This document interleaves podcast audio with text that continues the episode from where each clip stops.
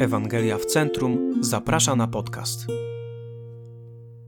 3 grudnia. Wspólnotowe uwielbienie to regularne, pełne łaski przypomnienie, że nie chodzi w tym wszystkim o nas. Zostaliśmy zrodzeni do życia, które jest celebrowaniem istnienia kogoś innego.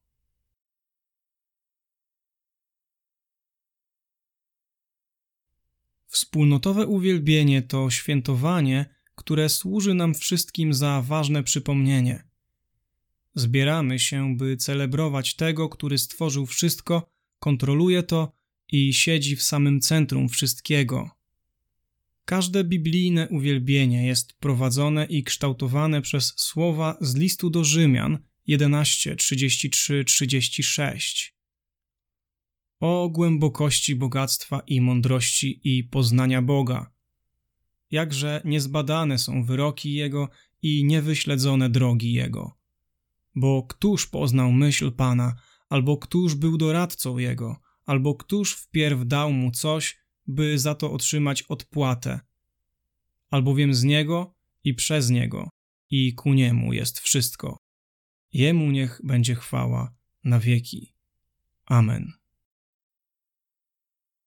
Ostatni werset wyjaśnia wszystko.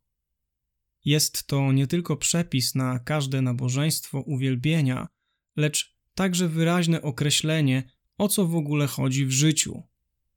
Nie o nas. Nie o nasze potrzeby, zachcianki, uczucia. Nie chodzi o nasz komfort, o przyjemność, ani o to, żeby było łatwo. Nie chodzi o to, byśmy zrealizowali swoją osobistą definicję szczęścia. Nie chodzi o satysfakcję czy zadowolenie. Nie o to, ile naszych marzeń uda nam się spełnić. Nie o sukcesy i osiągnięcia.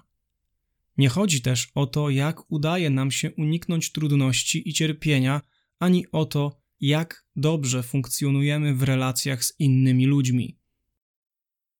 Nie ma nic złego w dążeniu do osobistego szczęścia, pokoju, zdrowych ciał i relacji.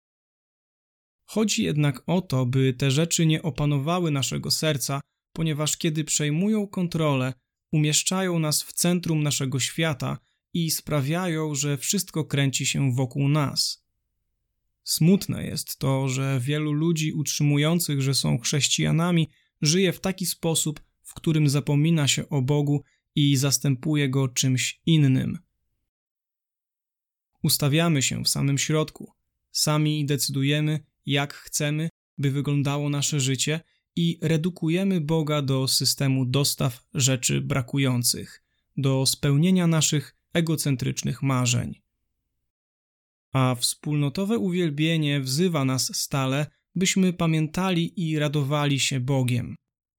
Wzywa nas, byśmy pamiętali, że wszystko, co istnieje, włączając w to nas samych, jest od Boga, że dzięki Niemu istnieje i na niego wskazuje.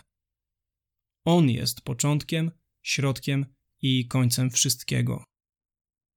Jego wola dominuje i będzie wypełniona.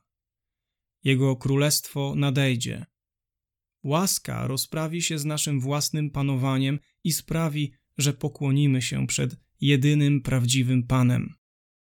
Tylko dzięki łasce możemy celebrować panowanie kogoś innego niż my sami. Wspólnotowe uwielbienie wskazuje na naszą potrzebę łaski i jej dostępność. Dalsze rozważania i zachęta.